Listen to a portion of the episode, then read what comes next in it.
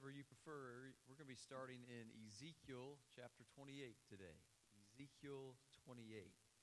So, our summer series is uh, just an investigation, and we're asking the who, what, when, where, why, how questions of uh, the church and things of the church. It started a few weeks ago with the uh, C to C message, creation to the church. It kind of serves as a, a partial outline to the series. And then we continued by asking the question, Who is Jesus?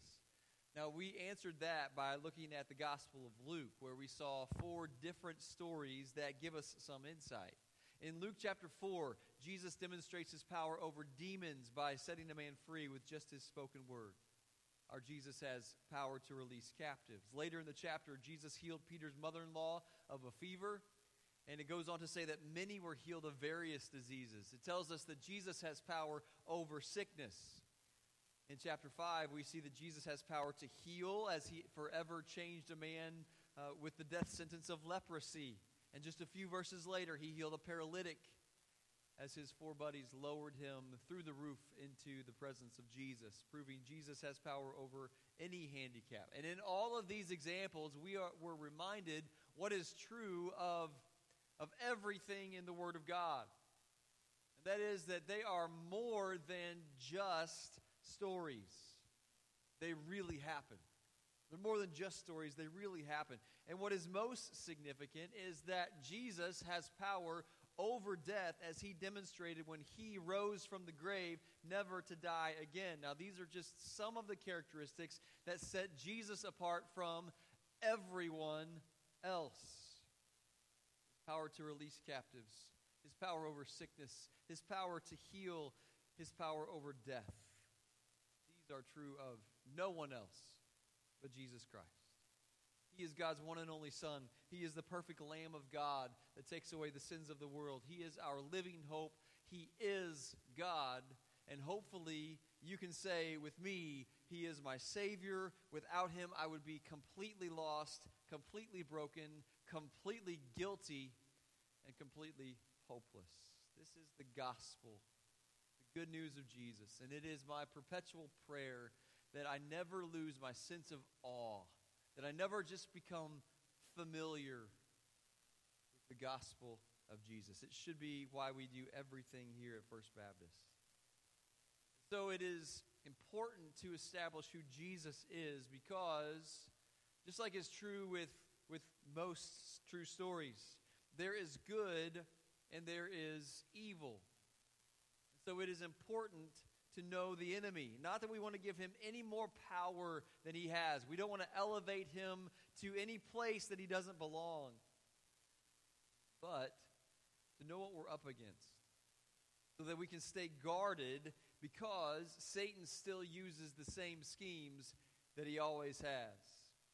Remember in, in creation to the church, not long after God created everything, we took a little aside story. It went something like this sometime before God created everything we see, God created angels. The most beautiful and prestigious angel was the worship leader. His name was Lucifer. And Lucifer began to have thoughts like this I think I'm better than God. I think I could do his job better than he does. And Lucifer went to the angels and said, I think I'm better than God. I think I could do his job better than him. And about a third of the angels said, You know what? I think you're right. I think you're better than God. And they followed him. But two thirds of the angels said, No, there's no way. There's nobody better than God. And so, God, knowing what Lucifer and the angels that agreed to him were up to, he cast them out of heaven. He called him Satan and created a place called hell for them. And hell is described as a place of eternal torment, eternal fire, eternally separated from God. There is no place more hopeless. Satan came down to Eve in the garden. He came disguised as a serpent. And he did what he still does in our lives today. He questioned God, just like he likes to get us to do.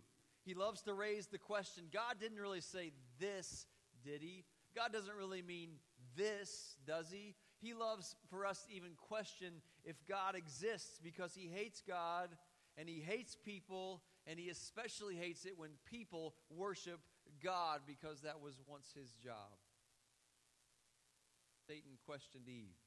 God didn't really say, You'll die if you eat this. Will you? Did he?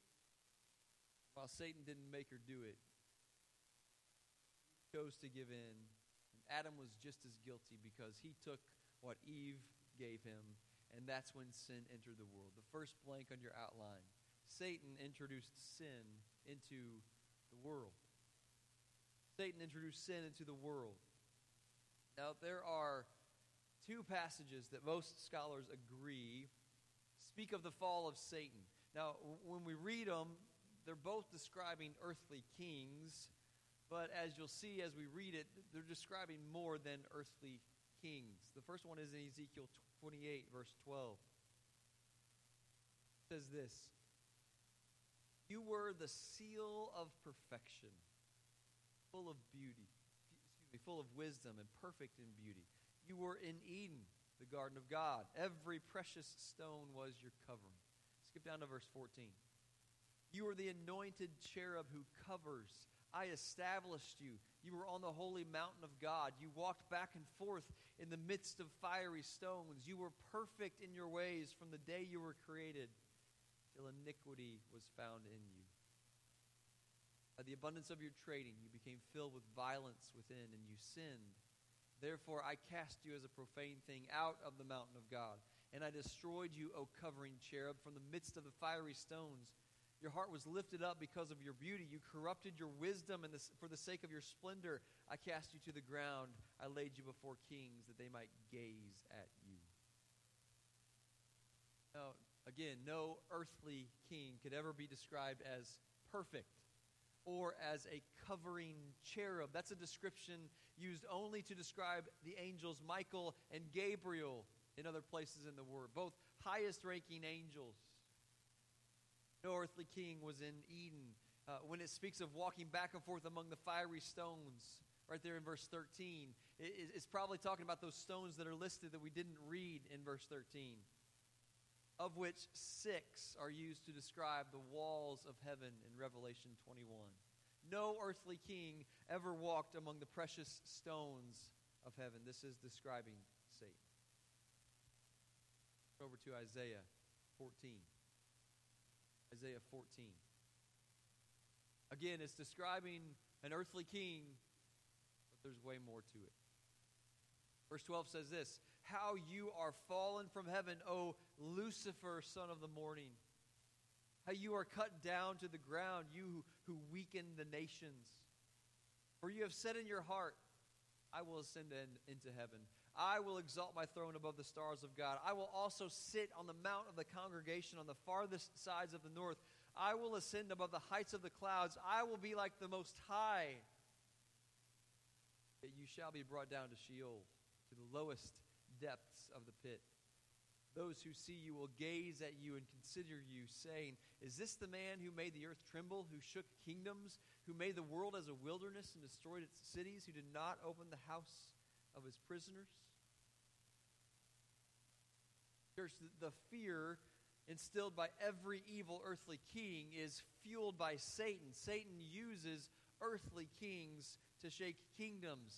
Satan uses earthly kings to destroy and take captive. So this too is describing Satan here in Isaiah. Next blank on your outline. Pride is the foundation for everything that Satan does. Pride is the foundation for everything Satan does. Look at verses 13 and 14.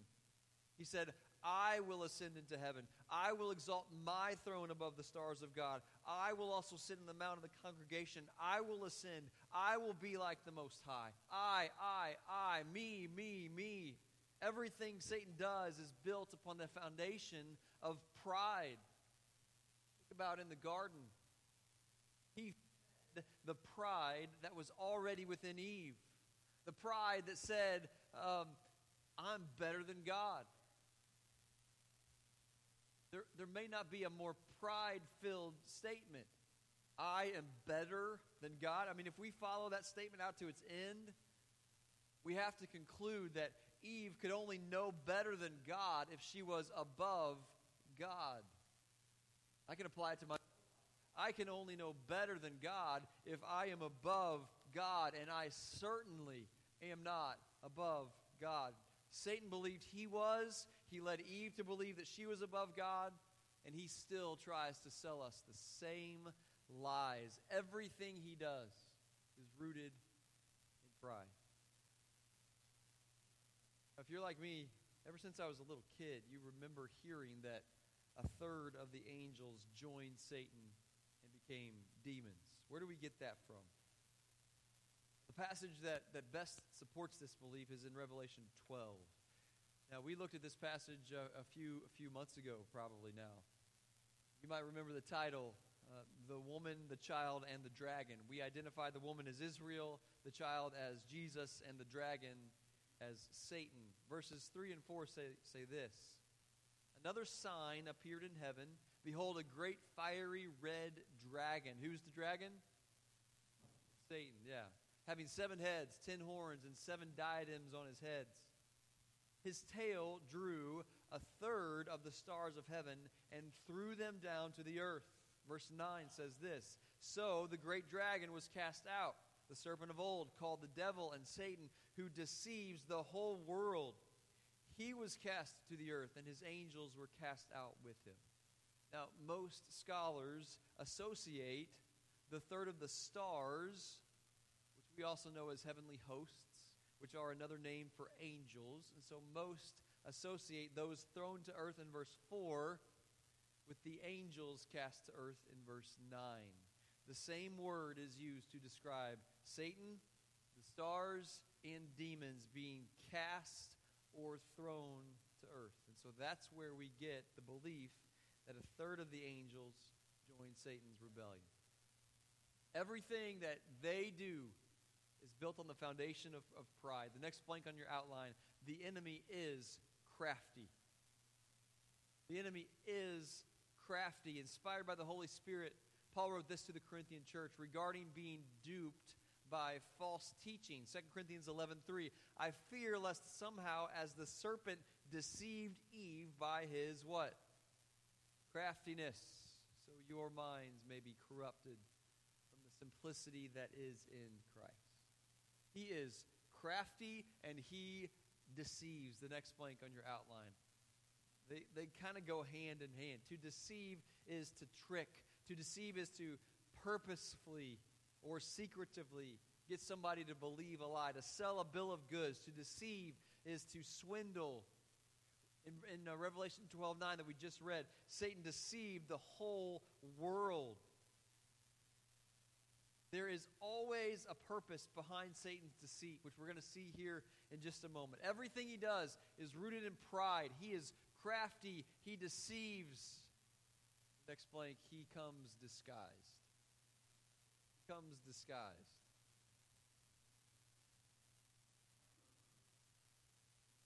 About it, when, when somebody puts on a disguise, it's because they want to be something that they're not. Now, sometimes it's in good fun, but with Satan, it is never in good fun because he always has something to hide.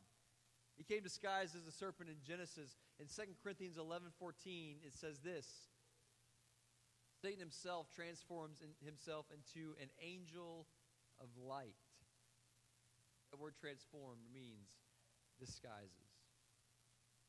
And so he, he comes disguised as an angel of light because he wants to hide who he is and the purpose behind everything that he does. He wants to hide the purpose of his deceit. And so, what is it? What is he up to? Well, the next blank's on your outline. He's a liar. Actually, uh, all lies are birthed from him. Not only is he a liar, he's also a murderer. John 8 44. Jesus said this to unbelieving Pharisees You are of your father, the devil and the desires of your father you what to do. He was a murderer from the beginning. He does not stand in the truth because there is no truth in him. When he speaks a lie, he speaks from his own resources, for he is a liar and the father of it. So Satan is a liar. What do liars do? Okay. it's not a trick question. What do liars do? They lie. Yeah. He's a murderer. What do murderers do? They kill. That's right. He's also a thief. The next blank on your outline. What do thieves do? They steal. Yeah, they steal. John 10 10. The thief does not come except to steal, kill, and destroy. But I have come that they may have life and have it more abundantly, Jesus said. Church, Satan has no other purpose but to st- steal, kill, and destroy your life. And he will do whatever it takes to get you to believe the lies that he's trying to sell you and pursue a life against God's will. So we are beginning to develop an answer to that question Who is Satan? The pride filled father of lies, former worship leader of heaven, who craftily disguises himself so as to deceive and hide who he is and what he's up to, which is always taking what doesn't belong to him, sucking the life out of everyone that he can, and destroying the lives one after another. all Satan does is take, take, take, in contrast to Jesus, who gives life abundantly. Jesus are complete opposites. There are no further ends of the spectrum. Question becomes why? Why does Satan want to destroy us? Well, we already mentioned one. He hates God and he hates people. He especially hates it when people worship God because that was once his job. Another reason I, I believe is found in Genesis 1. Verse 27 says this So God created man in his own image. In the image of God, he created him. Male and female, he created them. Satan wants to destroy us because we are God's image bearers. You can write that down. He wants to destroy us because we are God's image bearers. And he will do whatever he can to destroy the image of God. By tempted Eve to distort and break the image of God because the truth is, the next blank on your outline, you and I are broken images. When Adam and Eve sinned, they bought they, they brought sin to all who would follow, including you and I. We are broken images, which is why Jesus stepped in. He was never an afterthought. He was not the result of God scrambling to try to fix this or his broken image bearers. If you've been around long enough, you know the one scarlet thread from one cover to the next in God's word is the gospel of Jesus. Colossians 1:16 says this of Jesus, "For by him all things were created that are in heaven and on earth, visible and invisible, whether thrones or dominions or principalities or powers, all things were created through him and for him. And he is before all things, and in him all things consist." Jesus wasn't an afterthought. He was there in the beginning We are broken images. Look at verse 15 in Colossians 1. Of Jesus, he is the image of the invisible God, firstborn over all creation. You and I are broken images. Jesus is not. Most of us uh, probably looked in, in a mirror this morning when we got ready to come to church. Mirror is designed to reflect whoever looks into it. Just as we were designed to, to be God's image bearers and reflect Him. But because of sin, that has been broken. So imagine that somebody went into your bathroom and just took a baseball bat to your mirror, completely shattered it. You can try as much as you want to try to put those pieces back together, but it'll never be the same. It'll always be broken. You've got to get a new mirror. And that's what Jesus does for us. He doesn't just take the pieces and, and fix us, He makes us brand new.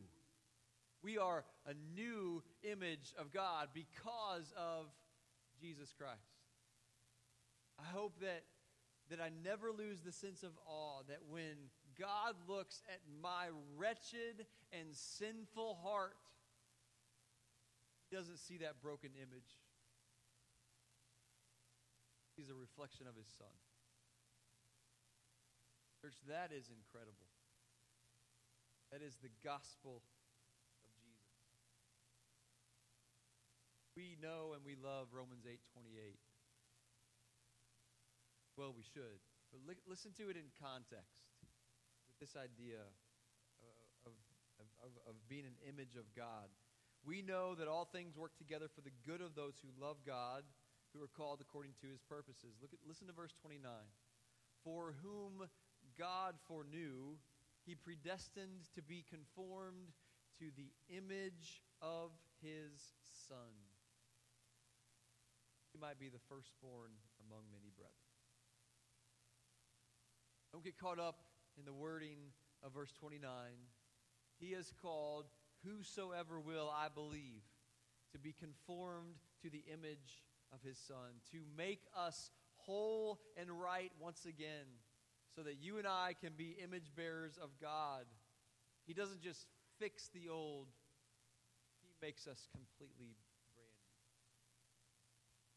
new. That's why Satan wants to steal, kill, and destroy. That's why Satan wants to distract everyone that he can from accepting Jesus as Savior because he hates that through Christ we become restored, redeemed image bearers of God. Colossians 1:19.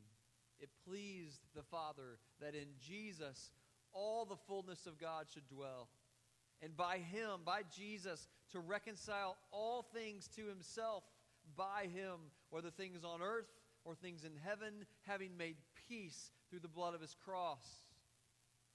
And you, he's talking to you and me, who were once alienated and enemies in your mind by wicked works Yet now he has reconciled in the body of his flesh through death to present you holy and blameless and above reproach in his sight.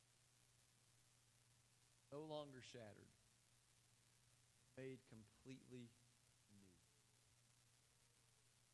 We are broken images, but Jesus is not. A couple more things and we're done. Most of us have probably heard John 1 1. In the beginning was the Word. The Word was with God. The Word was God. Who is the Word? Jesus. It is Jesus. It is God. It is, it is Jesus. Jesus is God. Now remember, Satan hates Jesus. That's why one of his tactics today is still to attack the Word of God. Satan will always attack the Word of God. Done a pretty good job of it, hasn't he?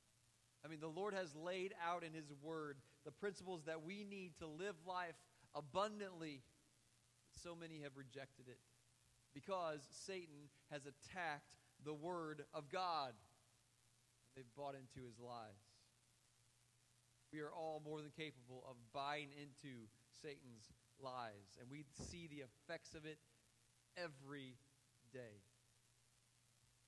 It's all the more reason, you and me to fill and establish our lives upon the Word of God. Know what it says, to hide His Word in our hearts, to let it light our paths, to let its power pierce our souls and discern the thoughts and intents of our hearts. Satan's very first line in Genesis shows us will always attack the Word of God. God didn't really say that. All the more reason for you and I to know the Word. we can say, well, actually, yeah, he did.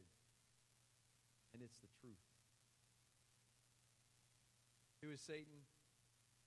He is the pride filled father of lies, former worship leader of heaven, who craftily disguises himself so as to deceive and hide who he is and what he's up to, which is always taking what doesn't belong to him, sucking the life out of everyone he can, destroying the lives of those who are called to be God's image bearers one after another, so as to distract as many as he can from hearing the word of God and accepting the gospel. Church, why in the world ever want to give him any space in our lives? Why in the world would we ever want to give him just a just an open just a crack in the door? Why would we ever want to open that? Here's the bottom line. Satan is a formidable foe. You and I don't have to live in fear. We do not have to live in fear because God's word gives us the end of the story. As powerful and formidable as he is, he cannot go past the boundaries our God sets for him. Satan is not in control, our God is. And one day, Satan will be completely disposed of forever, and all who have trusted in Jesus will worship him for all eternity. Revelation 20:10. The devil who deceived them was cast into the lake of fire and brimstone where the beast and the false prophet are, and they will be tormented day and night forever and ever. Revelation 21 4. God will wipe away every tear from their eyes. There will be no more death, or mourning, or crying, or pain, for the former things have passed away. Don't we look forward to that day? Go into a time of invitation. Would you just bow your bow your heads and close your eyes and allow God to look at your heart today. The message brings up some pretty valid questions. First one What lies has Satan led you to believe? Think through your life.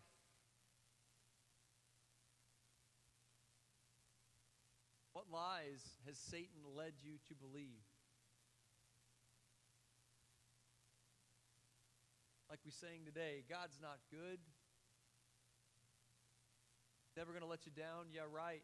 H- have you been buying into that lie? In what area have you allowed Satan to, to come into your life? You've, you've opened the door.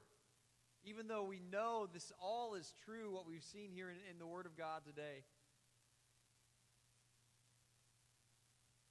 What pride bait have you taken? What has Satan stolen from you? The Lord wants to redeem. He doesn't want to just put the pieces back together to make you new. How has Satan attacked the Word of God in your life? Oh, church, if we could just answer these honestly. life be so much better.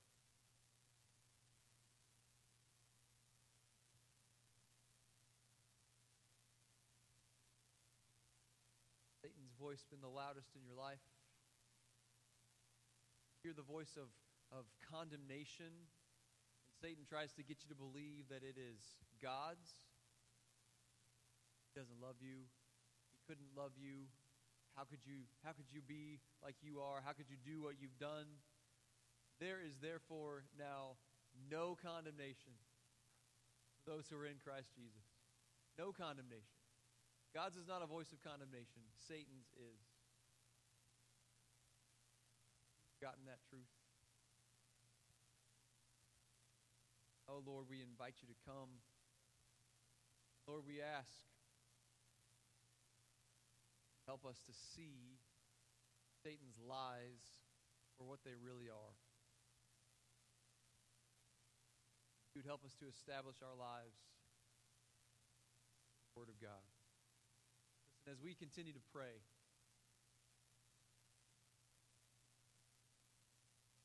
don't we all know somebody who is living, buying into the lies that Satan has, has sent them? You just lift them up by name specifically right now. And don't we need to pray this over our kids, no matter how old they are, no matter where they are, that, that God would put a hedge of protection upon us and them, that He would give us spiritual ears to, to hear the truth. Who do you know Satan has blinded to the truth. Lift him up by name.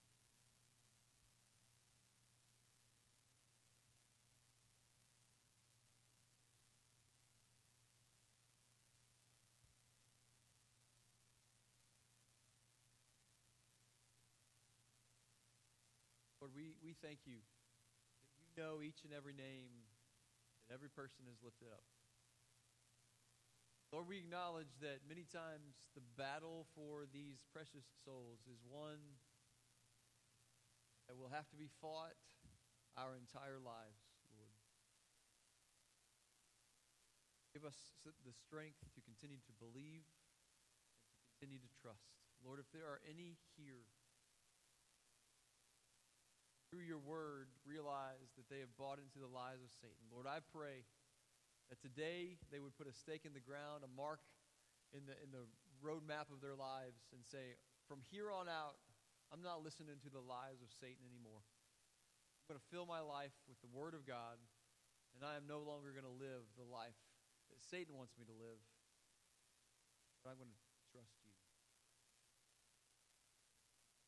Thank you, Lord, that when we do, we turn, we see a loving Father with arms open wide, that does not condemn, but lovingly offers abundant life. Live in that abundant life, Lord. Love you, and we need you. In the awesome name of Jesus.